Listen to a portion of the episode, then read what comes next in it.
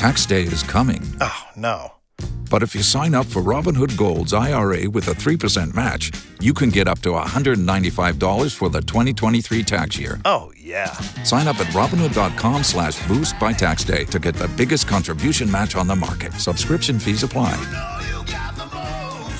Investing involves risk. 3% match requires gold for one year from first match. Must keep IRA for five years. Robinhood Financial LLC member SIPC.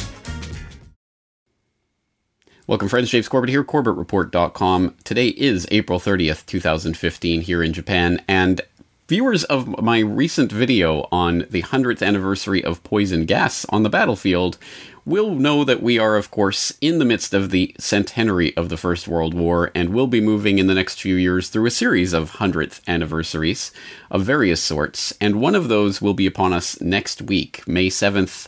2015 will mark the 100th anniversary of the sinking of the Lusitania, an event that really catalyzed in the American public the sense that uh, Germany was the evil power in the world that must be stopped, and really did lead to uh, the the inevitable conclusion, the inevitable outcome of the U.S. entry into World War One, sometime later on the side of the British. So, in order to parse these events, we're going to be talking to James Perloff, who I'm sure will be familiar to my regular listeners. We've talked to him a few times before uh, about a couple of his books, The Shadows of Power and Truth is a Lonely Warrior.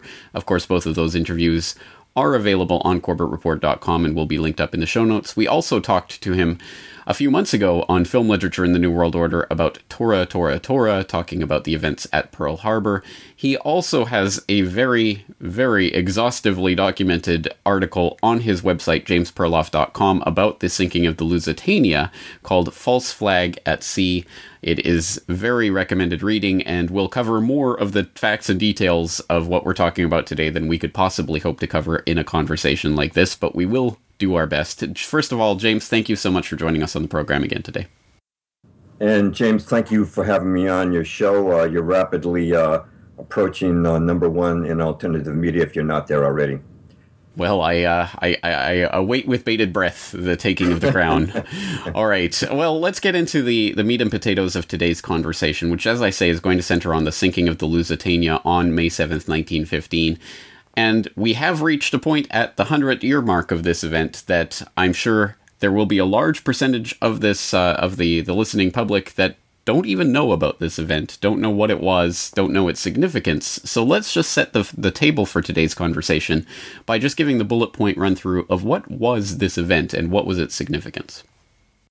Yeah, well, let's give the uh, mainstream media version, and that is, um, of course, in 1915, uh, the Great War, which you're covering um, uh, at CorbettReport.com, had begun. Um, uh, after the assassination of Archduke uh, Ferdinand, and uh, the um, the great powers were at war. The Allies against the Central Powers. England was one of the allies, of course, and the Lusitania, RMS Lusitania, was one of the Cunard ships. Uh, was a passenger boat, but had been um, uh, was being borrowed by the uh, Royal Navy to perform uh, munition carrying duties along with her, her passengers back and forth between uh, America and Britain. And on May the 7th, 1915, she was torpedoed. Uh, there were about 1,200 people who lost their lives. More than 700 were rescued, but it was a horrific tragedy. And there were 128 Americans on board who died. And uh, this event was portrayed to the public as the uh, just a brutal act of wanton slaughter of innocent women and children, uh, no motive other than that. And it was used to fan the flames of war in America. And um, I would have I would have to say it was a signal event. It did not re- result in an immediate declaration of war, but it was certainly the event that set the pattern of, of uh, dialogue between the uh, American and German governments that ultimately resulted in a break-in of relations and uh, the declaration of war uh, by America on Germany. All right, as you say, that is the, the official understanding that we're expected to uh, to learn in the history textbooks about this incident. But as your false flag at sea article goes into great depth to detail, this is not the be all and end all of the event itself, and there's a lot to talk about with regards to it. But perhaps first we should put it into perspective by talking about the U-boat uh, war that was going on at the time. The U-boats uh, attacking various ships uh, re- uh, related to the British Allies uh, at that time, which was related in itself to a naval blockade that was uh, that the British were enacting against the Germans. let's just talk a little bit about that and the, the sort of context of this attack on the Lusitania. Right. The Royal Navy was superior in strength to the German Navy. fact, so superior that they kept the German fleet boxed into the North Sea during the entire course of the war. And they they uh, tried to um, uh, get out uh, the Battle of Jutland, only really the major uh, uh, naval battle of that war, were una- unable to do so. It was only their U-boats that could escape the blockade. Now, the, it wasn't just the the German ships being kept in; they were keeping uh, supply vessels out from neutral countries, and so, for example. American cotton manufacturers could not get through to deliver cotton to Germany. And most significant, perhaps, to the Germans was that no food could get through the, the British were classifying that as contraband, actually, and several hundred thousand people did die of starvation uh, in Germany during the course of the war from that naval blockade. So the Germans uh, decided to use the only weapon they had to, reta- to have a retaliatory blockade. The, only uh, ships that could get out of that blockade were the U boats. And they only had uh, seven operating at any one time in 1915, and usually only two in the British Isles, but they were inflicting damage. But here's what's important to remember is that the Germans started out by observing what were called the cruiser rules. These had been established at the Hague Convention and early, earlier international conventions, uh, which stated that if you came across a, you were a warship and you came across a merchant vessel, you were to uh, give its uh, crew a chance to evacuate in lifeboats before you sank it or took it as a prize. And you can actually see footage on YouTube of the Germans doing this early in the war and they were practicing these rules. They would surface, uh, fire a shot across the ball if the ship didn't stop, say, You have a chance to evacuate, we'll give you so much time, and then they would sink the ship. Now, all of this changed. Of course, the Lusitania, that didn't happen. The Lusitania was sunk without warning by a U boat. Why did that happen? It happened because Winston Churchill, who was, all your listeners know, is a major player uh, in um, events of the 20th century, uh, was then head of the British Admiralty, and he unilaterally decided to break the cruiser rules by having merchantmen armed and uh, given orders to either ram or fire upon U boats if they arose, if they surfaced. And I'm going to read from what I consider the best book on the Lusitania. It's called The Lusitania by Colin Simpson. And uh, quoting Simpson, he says, uh, quote, from October 1914 onward, a steady stream of inflammatory orders were issued to the masters of British merchant ships. It was made an offense to obey a U boat's order to halt. Instead, masters must immediately engage the enemy, either with their armament if they possessed it, or by ramming if they did not. Any master who surrendered a ship was to be prosecuted, and several were. Unquote from him. And I also want to quote Churchill because he's the guy who did this, and I want to Churchill reveals what his motives are for this, okay? Um, he had written prior to the Lusitania being sunk to Walter Runciman, the president of the Board of Trade. He said, quote, it is most important to attract neutral shipping to our shores in the hope especially of embroiling the United States with Germany. And here's what he wrote in his post-war book, The World Crisis. He said, quote, the maneuver which brings an ally into the field is as serviceable as that which wins a great battle. The first British countermove made on my responsibility was to arm British merchantmen to deter the U boat from surface attack. As the U boats were forced by the progressive arming of the British mercantile marine to rely increasingly on underwater attacks, they encountered a new set of dangers. The submerged U boat, with its defective vision, ran the greatest risk of mistaking neutral for British vessels and thus of embroiling Germany with the other great powers. Unquote. Winston Churchill. So you see what he's thinking here. By defective vision, he's referring to the periscope. He'd been advised by someone in the, in the Royal Navy that it was very hard to identify a flag through a periscope. And to make matters even more confusing, the British ships were flying American and other neutral flags.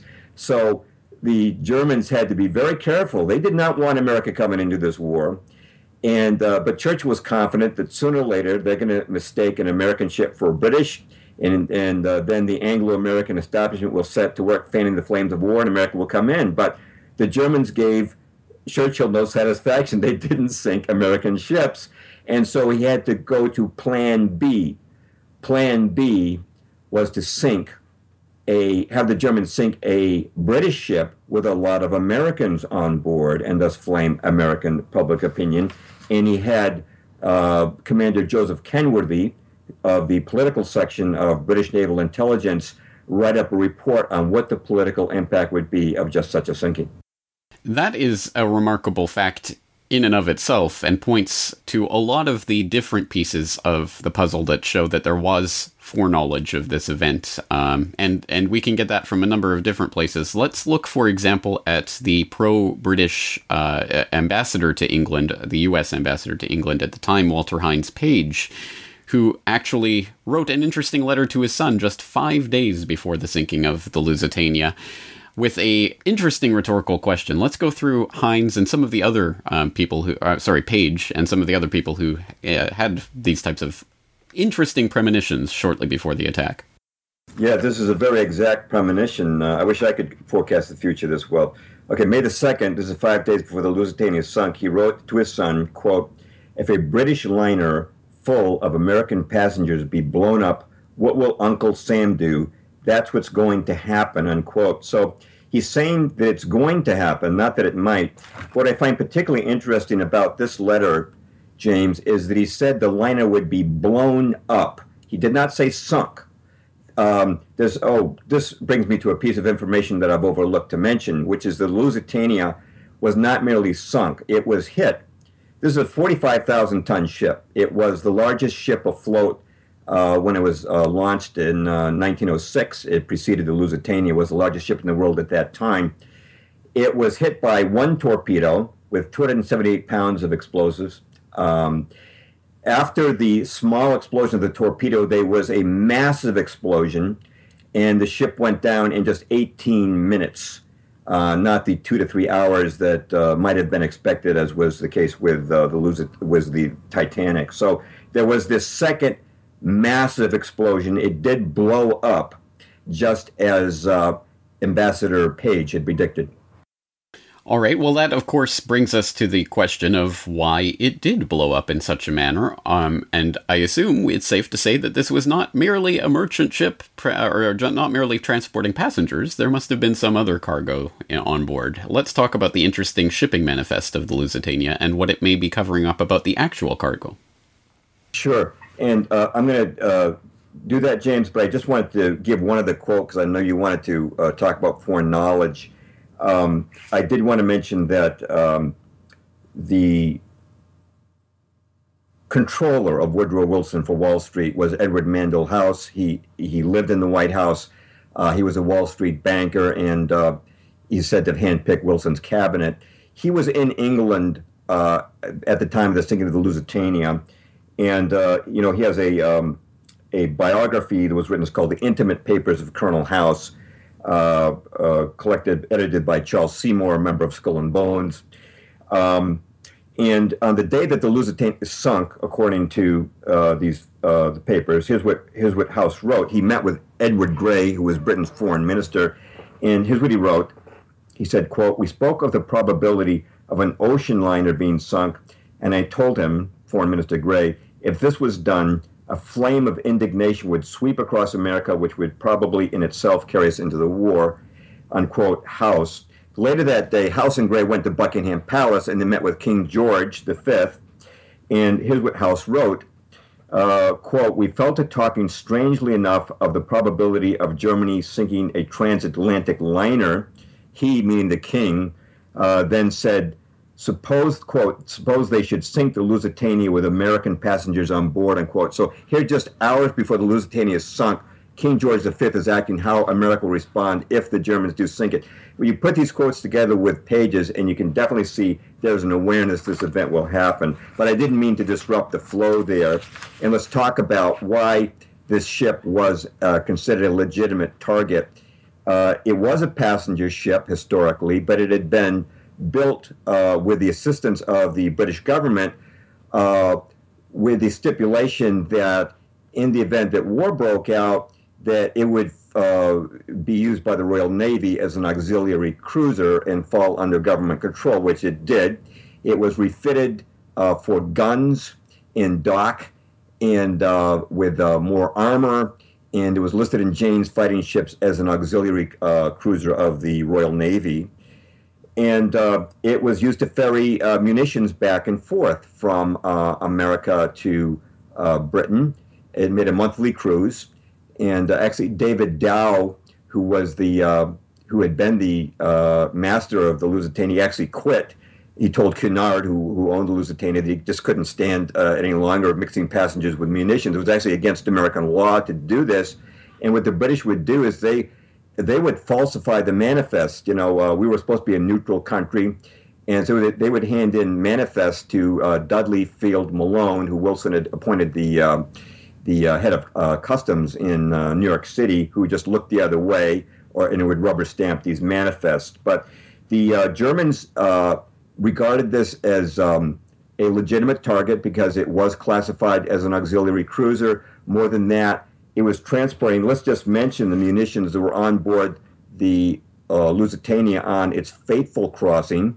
And these were typical of the munitions it would carry. It had 173 tons of rifle ammunition. It had over 50 tons of shrapnel shells. And although the British said that these were empty shells, divers uh, like John Light in the 1960s went down, brought back these shrapnel shells from the hull of Lusitania and found they were loaded with shrapnel. Uh, it also had 46 tons of aluminum powder, which was a, an explosive that the British used at their what they called a Woolwich arsenal in the manufacture of armaments, cannon, and shells, and so forth. It had 18 cases of uh, uh, percussion fuses containing mercury fulminate, which was highly explosive. And it also had an unknown quantity uh, of gun cotton, which the British used in their mines and their large caliber shells, which was particularly interesting. It does not appear even on the the hidden manifest, the manifest that Woodrow Wilson ultimately ordered hidden in the archives of the U.S. Treasury, which oversees the Customs Department. But there were a lot of items that were very strange on that manifest, such as um, uh, there were uh, uh, about 15 tons of butter and cheese, and uh, but the, we know this couldn't have been butter and cheese because it was not set in a refrigerated compartment. There was a refrigerated compartment on the Lusitania. It was not in it. They put meat in that compartment and it was actually earmarked to go to the weapons testing establishment of the Royal Navy. What would they want with rancid butter uh, and cheese? And nobody ever filed an insurance claim on it. And there were other items like that that nobody filed an insurance claim on that vanished uh, when the ship went down after those uh, 18 terrible minutes for the passengers on board. So this was loaded with explosives, and um, uh, that is probably the reason for the massive explosion. I should mention that the Maine, which had a similar, was very similar, you know, it was also a false flag. It was used to bring us into war. It was blamed on the Spanish. It also involved two explosions. No one denies that the second massive explosion on the Maine was their forward magazines blowing up. Uh, but people, including the, the British government at that time, tried to say it was just the boiler rooms blowing up. No way, because sailors survived from all three operating boiler rooms on the Lusitania. We know that it was from the forward cargo area where the torpedo hit, and we know that not one sailor in that region survived that explosion. So uh, there's certainly no question in my mind, in the mind of other writers, such as um, Colin Simpson, the author of the Lusitania, that it was the munitions that went off, and this is almost undoubtedly what uh, Page or and others were thinking of when they predicted that the ship would be blown up. Well, in our conversation about Pearl Harbor, uh, we talked in about a lot of the same ideas, including some of the same characters like Churchill. But uh, but one of the ideas of an event like this is that you can only go so far as uh, to, towards setting this up. But of course, it relies on the enemy actually taking the bait. So you have to set the trap in some way. Uh, how was that accomplished with regards to this uh, Lusitania? How did they actually actively attempt to get the Germans to go after it? Well, uh, there were plenty of uh, German American dock workers who saw what was being uh, loaded on the Lusitania, and so the munitions, although the manifest didn't necessarily reveal it, were no secret to them, and this information could be passed on to the German embassy. Now, an important um, uh, point in all of this is that the Germans warned, they tried to warn the American public not to get on board the Lusitania. They published a notice. Um, anybody who's studied the Lusitania knows about this notice. You can see copies of it. But uh, they ordered a notice to be put in 50 newspapers right near the Cunard uh, shipping uh, uh listings. Uh, next to the uh, listing for the Lusitania, and it said notice in large letters. Travelers intending to embark on the Atlantic voyage are reminded that a state of war exists between Germany and her allies and Great Britain and her allies, that the zone of war includes the waters adjacent to the British Isles, that in accordance with a formal notice given by the Imperial German government, vessels flying the flag of Great Britain or any of her allies are liable to destruction of those waters, and the travelers sailing in the war zone on ships of Great Britain and her allies do so at their own risk. Signed the Imperial German Embassy, Washington, D.C. Now, this was supposed to go out a week before the Lusitania sailed, but a officer at the State Department ordered it not to be published. So uh, I think it was only the Des Moines Register that actually published it on time. Uh, the German sent a representative to William Jennings Bryan, the Secretary of State, who immediately cleared it for publication. But now you've only got two or three days left. He asked President Wilson to please warn Americans not to board the Lusitania. Wilson declined to do so. So uh, not only were they trying to keep Americans from boarding this ship, which it was to them, it was obviously a vital priority to keep these munitions from reaching the war front in Europe. Uh, but they didn't want to take Americans down. They were trying to prevent Americans from, from going on board. But this notice, I should mention, James, as far as the setting up of the incident, did clue the British that the Germans had their eyes on the Lusitania. The very fact that they were trying to keep Americans off of it. The other thing to understand is that it was known that a U-boat, the U-20, which sank the Lusitania, was operating in the South Irish Sea, the sea between Britain and, and uh, Ireland. This is the path the Lusitania was to take to get to Liverpool. Uh, the day before it sank the Lusitania, it had sunk two steamers there. And I should also mention that the British had cracked Germany's naval codes.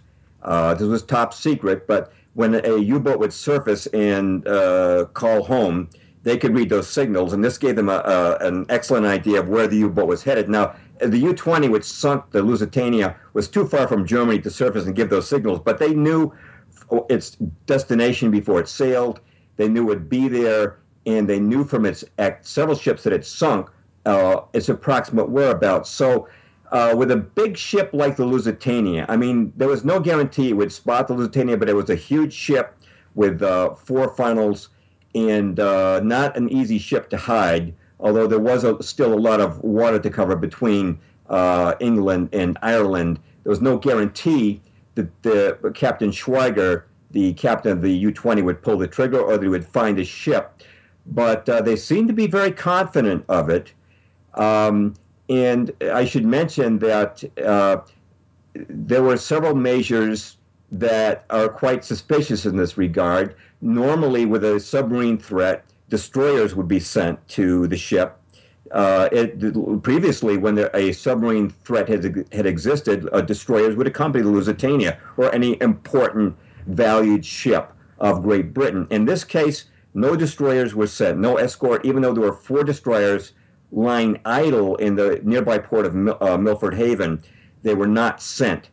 And um, also, it's interesting that when the uh, Lusitania arrived at the South Irish Sea, and no, no escort was waiting there. Uh, there were communications between the Lusitania and the Admiralty. We know that from the radio logs, but all the transcripts of the messages are missing, so we don't know what was said. It's strange that just those messages happen to be missing. They have never been made public.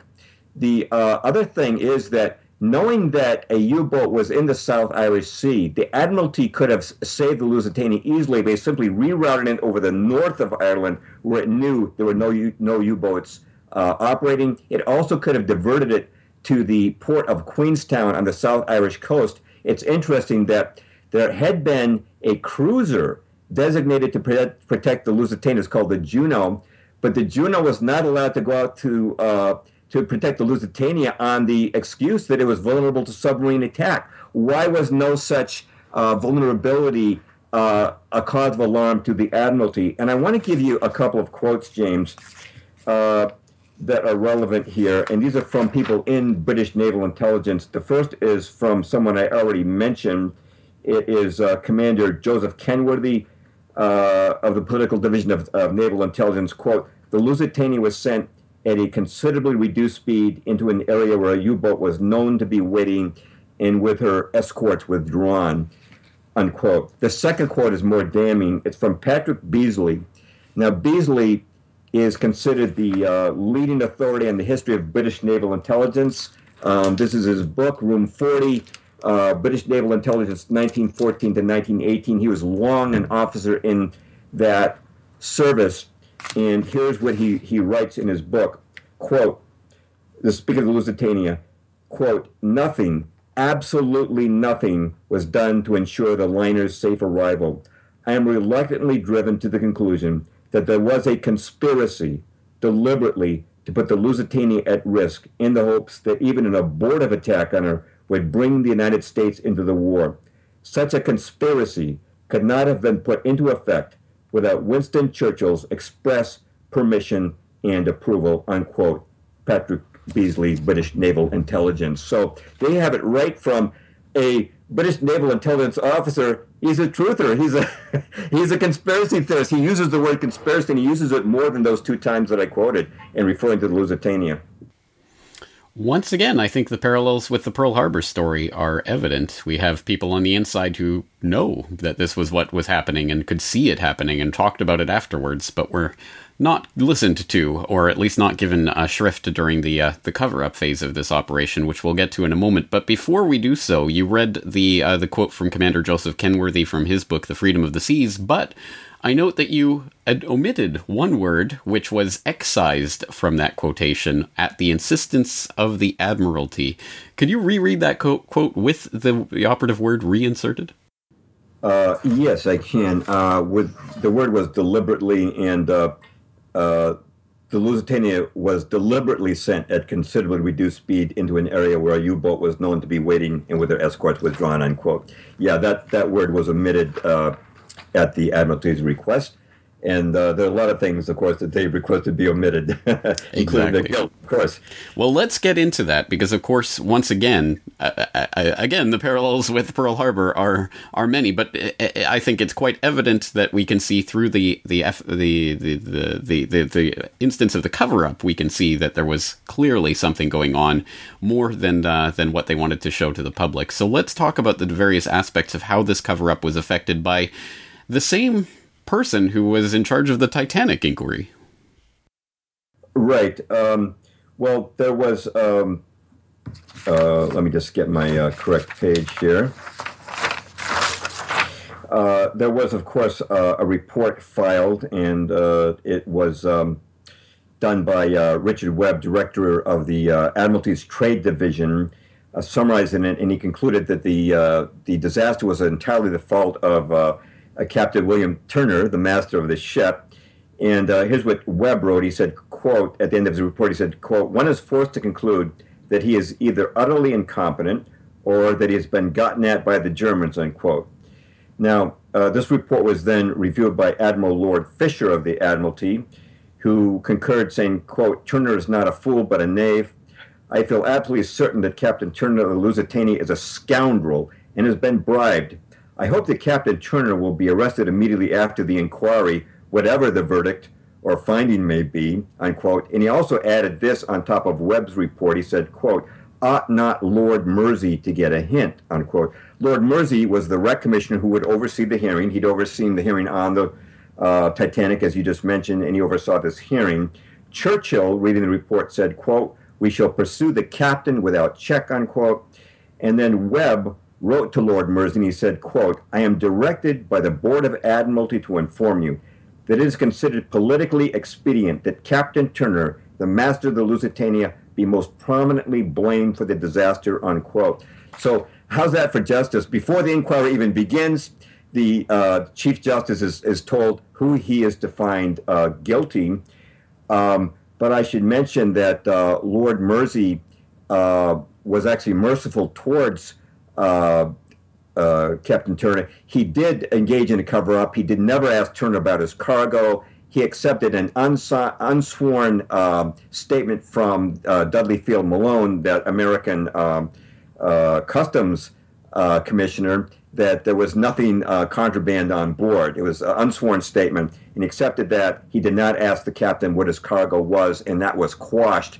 Uh, any discussion of the cargo was quashed, and he concluded that it was entirely the result of German torpedoes. They even multiplied the number of torpedoes, which we know was only one. Uh, but he was unwilling to crucify Turner, and I have a feeling, uh, James, that one reason for this was not only was Turner a very good man and a very able seaman, but Winston Churchill had been sacked by the time of his verdict, and was, because of the Gallipoli disaster. Uh, Churchill had been sacked, and there was no need to placate him. And so this was uh, Lord Mersey's last official act of justice. He, he, waived any fee for it, and he told his children that uh, the Lusitania affair was what he called, quote, a damned dirty business. That's what he told his children. just uh, remarkable, um, obvious cover up, unfortunately. But uh, but I think this information once again just goes to show uh, just how how open and shut a case this really is. Um, all right, uh, I think I've lost my place in my own mental notes of where we're going with this, but let's so let's switch directions then. We've talked about the incident in, in, some detail, and as I say, there's much more detail in your false flag at sea um, article. But let's talk about the effects of this incident. Of course, as we mentioned earlier, as we as we somewhat uh, alluded to, there was the hope among the people who were really involved in setting up this plot that it would immediately evolve involve America in war with the Germans. It did not do so. It took a couple of years for the America to eventually become embroiled in the First World War, but it certainly did start to shift the tide of public opinion, and it was made made use of to a great extent in the uh, in the, uh, the, propaganda on the Allied side um, from from that point forward. Let's talk about the effects of this incident on the psyche of uh, the Allies generally. Um, if you go to my uh, website, jamesperloff.com, and that article, False Flag at Sea, which I know you're linking to, I have a lot of the posters, which uh, are uh, very emotional posters showing little ghosts of little girls coming out from the sea and uh, avenge the Lusitania, remember the Lusitania. And, you know, it's the same thing with remember Pearl Harbor, avenge Pearl Harbor, remember 911. We just see this pattern over, remember the Maine, uh, over and over again, playing on public opinion. Uh, well, we had that quote from uh, Walter Hines Page. Oh, so let me give you another one. Right after the Lusitania was sunk, Walter Hines Page, who, by the way, was on the payroll of Cleveland Dodge, the munitions imba- uh, manufacturer, even while he was ambassador to England, he wrote this to Wilson, and I find this to be rather remarkable, too. We're talking about how predictive this guy was. His cablegram of May the 8th to Wilson, President Wilson, quote, the freely expressed universal opinion, meaning here in Britain, is that the United States must declare war or forfeit European respect. So far as I know, this opinion is universal. If the U.S. does come in, the moral and physical effect will be to bring peace quickly and to give the U.S. a great influence in ending the war and in reorganizing the world as to prevent its recurrence. Unquote. So this shows to me that in 1915 they're already looking ahead to the League of Nations. We're going to have something that you, President Wilson, will be involved with the League of Nations that'll prevent the recurrence of war. So, and there was a lot of confidence. In fact, the uh, U.S. Uh, embassy in Germany started closing down. They were so sure a declaration of war was coming, but it, American public opinion was not ready for this. A lot of German Americans in this country uh, were aware that uh, all was not right with the Lusitania, that it was ferrying munitions, and uh, it, uh, President Wilson tried to say that Americans had this sovereign right to travel anywhere they wanted, and this has now been violated by Germany.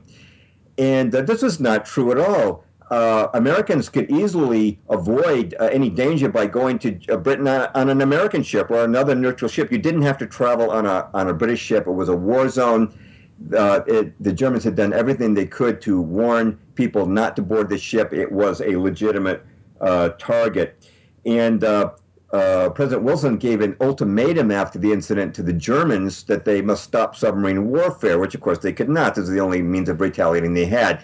So they sent him, this is interesting, they sent him a copy of Winston Churchill's orders to his merchantmen, ordering them to attack submarines. You know, several I should mention, James, several submarines had been sunk by your merchantmen by ramming or firing. These these subs were pretty fragile. Only took one cannon shot to sink one. Um, and so that's why they had again. They, that's why they had to abandon the cruiser rule. So they gave Wilson a copy of Churchill's orders, which one of their subs had found on board a merchantman, and they also explained that the uh, ship was carrying contraband and why they'd been forced to abandon the cruiser rules, and they also offered to make good on any damages from to America from the, the loss of life. And so it's pretty hard to declare war under those circumstances. And there's a quote that caused a big rift in the State Department. It caused our Secretary of State to resign. Um, it was uh, Wilson replied. This is the reply he wanted the Secretary of State to reply. He said, "quote The United States has enforced its statutes with scrupulous vigilance through its regularly constituted officials, and is therefore able to assure the Imperial German government that it has been misinformed."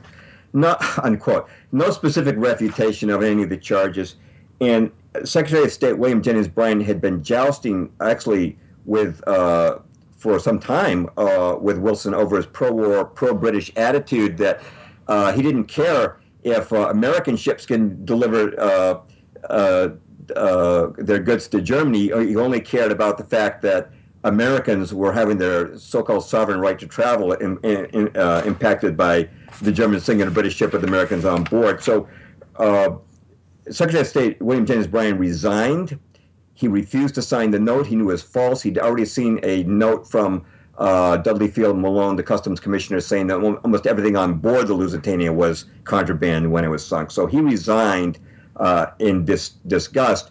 But that was quite fine with the Anglo American establishment. They didn't like Bryan. He was honest and he'd only been given the Secretary of State position because uh, you know he'd been the former presidential candidate of the Democratic Party. They had to have his secure his cooperation to get Wilson to be president, and um, the, the trade-off was you'll be Secretary of State. And once he was out, he was replaced by Robert Lansing, who was the top legal advisor at the State Department, who had been constantly circumventing Bryan. His nephews were Allen Dulles, who went on to head the CIA, and John Foster Dulles, who headed just about everything from the Rockefeller Foundation, founding member of the Council on Foreign Relations, and so forth. So you had a real insider in charge of the State Department from now on. But there was a lot of jousting that went on. But Wilson had to kind of lay off come 1916 because an election year, and people were saying, you know, we don't want a pro-war, pro- we don't want to go to war. And so for the, for the most of 1916, he had to sound the message of peace, and the, the, the campaign cry became, he kept us out of war. But as the moment the election was over, he began moving for that uh, declaration of war that he got in early 1917. Well, you paint a vivid picture of the fact that there uh, that Wilson and perhaps more importantly the people puppeteering him definitely wanted to embroil America in war, much against the uh, prevailing American sentiment throughout much of the First World War. Let's talk about why that is. What was the agenda? Why was it so important to embroil America in this war? And what ultimately came of the First World War? And you know that's a question that actually interconnects with every other false flag, and there are so many of them over the years. But James, I find that um, when the establishment, the powers that be, go to war, they usually have multi-dimensional purposes. And uh, let's talk about the purposes for World War One. Uh, one was certainly to uh, restructure the world. Uh, the Ottoman Empire was wiped out. The Austro-Hungarian Empire was wiped out. The Russian Empire was wiped out. Um, and of course, they wanted the world to now be overseen by the League of Nations. This was the the world government they've been lusting after for years. It became bigger in the form of the UN after World War II. Uh, actually, you see this incredible interconnection between World War One and World War II in terms of motive.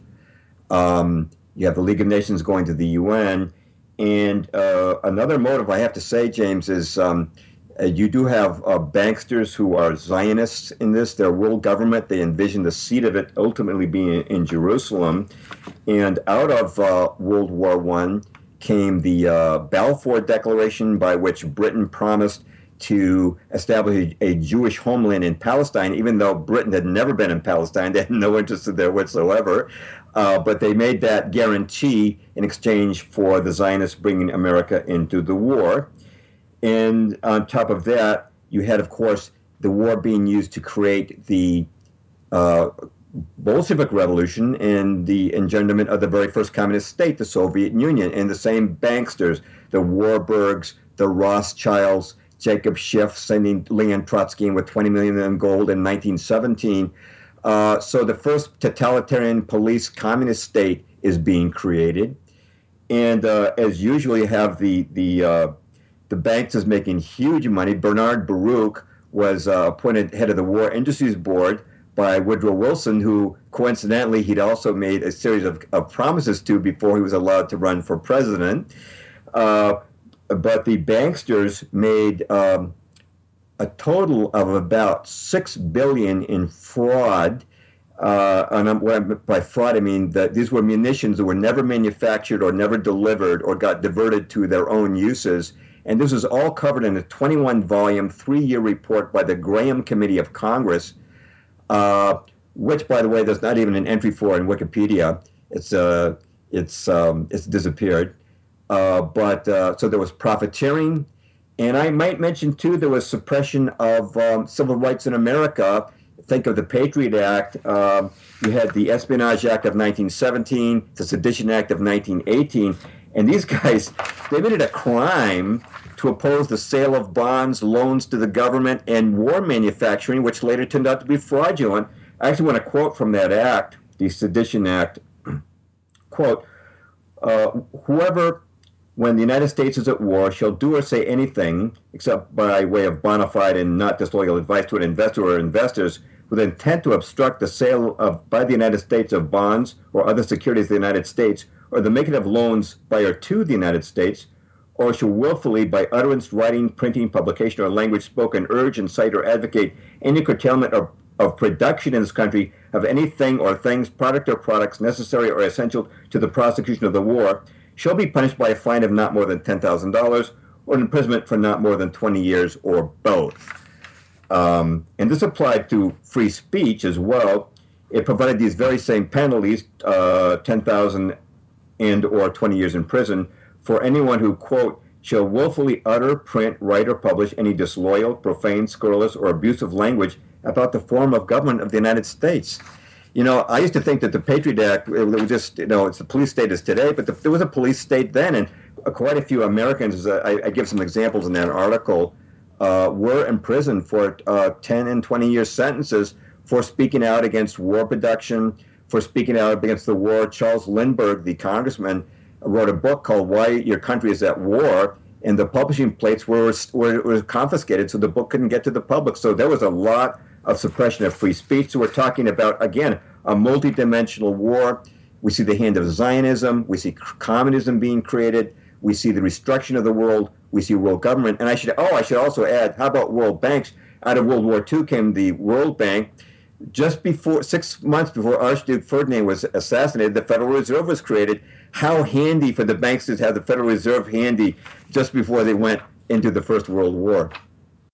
You're exactly right about that, and I think it is important to stress that events like this don't take place for any one isolated reason. They happen when and a whole confluence of reasons converges on on something taking place. And while we're discussing this this fact and this uh, these ideas, and you mentioned the Graham Committee, which has been scrubbed, scrubbed from Wikipedia, the bastion of truthiness. Well, there is still an entry for the Reece Committee up on Wikipedia, the United States House Select Committee to investigate tax exempt foundations and comparable organizations. And let's not forget that the head researcher of that committee, Norman Dodd, did talk about uh, uh, the uh, the uh, actual original meeting minutes of the Carnegie Foundation from its inception in 1908, in which the learned members of that board debated in a most learned fashion how to embroil America in a war in order to shape public opinion. Uh, something which, as Dodd, I think, succinctly summarized, could not have been further from the mind of most of the average Americans at that time in 1908. Fast forward a few years, they had managed to basically take control of the State Department and steer America into a war. So, on that note, uh, I know you've exhausted, exhaustively documented this in a number of your works. Let's talk a little bit about Wilson and, more importantly, the people around him and surrounding him and puppeteering him, who were really the ones responsible for moving America towards this war mentality. Uh, well, certainly you have uh, the Morgan interests. Um, uh, as I recall, it was uh, um, a Morgan owned publishing company that um, uh, I believe it was Harper that published Woodrow Wilson's book. You know, Woodrow Wilson is kind of like Obama. He kind of comes out of nowhere. He was the president of Princeton. Um, but uh, as I recall, even that was an arranged affair. It was his classmates, uh, Cyrus McCormick of uh, who founded uh, McCormick Harvester, and I believe it was also Walter Hines Page, who had become trustees of Princeton University. He became the president of Princeton, and um, uh, was suddenly uh, you know, the, the, amazing thing about Woodrow Wilson is that he had almost no political experience. Very unusual for a president. He had not served in Congress. His only political experience was one year as uh, governor of New Jersey, and that is magic that only the establishment could pull off. I should mention that the Republicans had been in control for of the White House for 16 years, and there was trouble brewing in the Republican Party for uh, the the Rockefeller, Morgan, Warburg axis. The uh, you had people like Senator Fighting Bob La Follette, who had a reform movement. He was trying to get that nomination in 1912. And um, you also had people like Charles Lindbergh. There was a reform movement taking place within the Republican Party, and they decided that uh, Wilson, the Democrat, was better to invest in. And as uh, some of your listeners will know, Teddy Roosevelt, the former Republican president, was trotted out to run on what was called the Bull Moose ticket. That split Republican votes.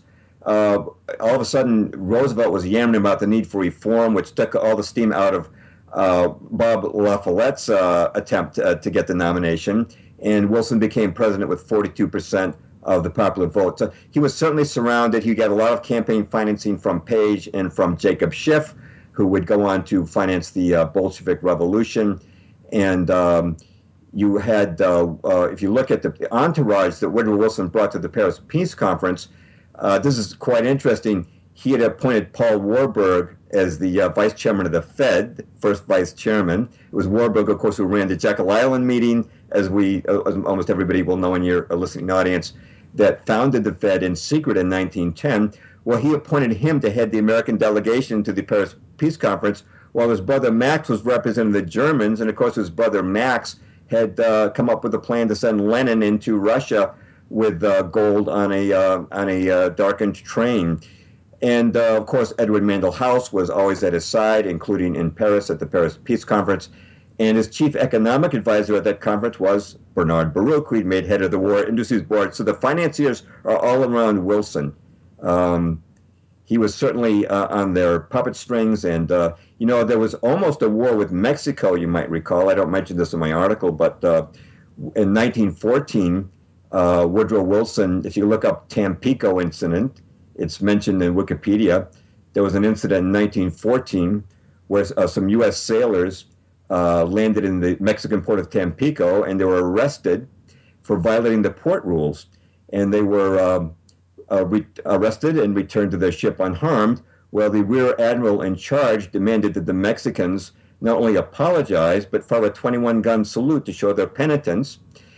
And the Mexicans said, Well, we'll apologize, but we're not firing a 21 gun salute to the American flag. This became an international incident, and Woodrow Wilson, this is 1914, the year before the Lusitania, went before Congress and said that America's dignity had been um, despoiled by the uh, by the Mexicans, and we invaded Veracruz and Tampico. Veracruz, 129 American uh, uh, Mexican soldiers killed. Now, this was not about um, the American flag, James. It was about Standard Oil. Mexico had a new president named Huerta. He was not favorable to Standard Oil, and they wanted him out. And that is an indication of the type of leverage that the banksters had with Woodrow Wilson. And probably the only reason we didn't have more difficulties with Mexico, it was because they found they had bigger fish to fry with Germany in that World War in Europe.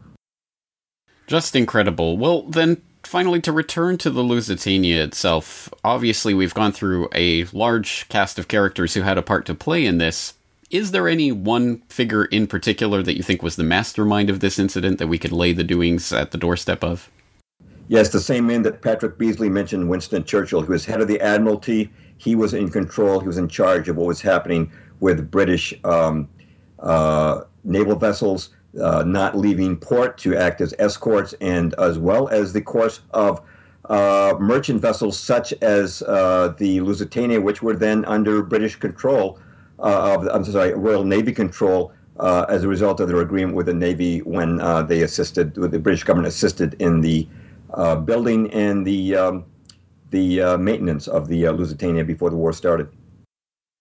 All right. Well, uh, there's a lot to go through, and as I say, uh, I hope people will go to the article itself where you have all of the footnotes and references to everything we've talked about and much more in a lot of detail. So, uh, once again, jamesperloff.com is the place to go, and False Flag at Sea is the article to read, both of which will be linked up in the show notes. James, is there any other points that you'd like to bring to the table with regards to this? Anything that you think is uh, relevant to this conversation that we didn't mention? Uh, no, we've covered uh, covered it all. Uh, I think as far as a succinct uh, conversation about the Lusitania, but I want to say that your site is the place to read and the place to be. I really appreciate the fact that uh, you are networking with so many people in the truth movement, and I really uh, like your style of when you. Um, post an interview, you have all kinds of relevant links and information, maybe pro and con uh, what's been discussed, and you have comments. You uh, encourage uh, uh, open conversation with your followers to post remarks and have their thoughts. It's free flowing community. It's the way it should be in the mainstream media. You know, you, you should. The, I wish the TV networks were run like cor- the CorbettReport.com. And I'm not. I don't say this to every host that I'm on, James. I'm not being flattering because I happen to be on your show. Uh, like I, I, I mentioned uh, off the air, I've moved you up to the just about the top of my links list because you deserve it. I really appreciate uh, the thoughtfulness and the critical thinking uh, that uh, you're putting into what's going on in our world. Well, I do appreciate that, and I, I do accept it, but I will also, of course, give a lot of the credit to the Corbett Report community that makes this open source investigation possible and that uh, participates in it. And as you say, I think that is an important part of all of this to have the feedback from people out there to can contribute their own links and information and research, and yes, dispute what's being said as well. I think that's important. So, uh, thank you for participating in this. I know you are also uh, also have a, uh, a membership, so uh, we'll see you in the comment section there at CorbettReport.com from time to time as well. And uh, I appreciate that as well. So, James Perloff, I think we'll end it there for today. Thank you again for your time. Thank you so much, James.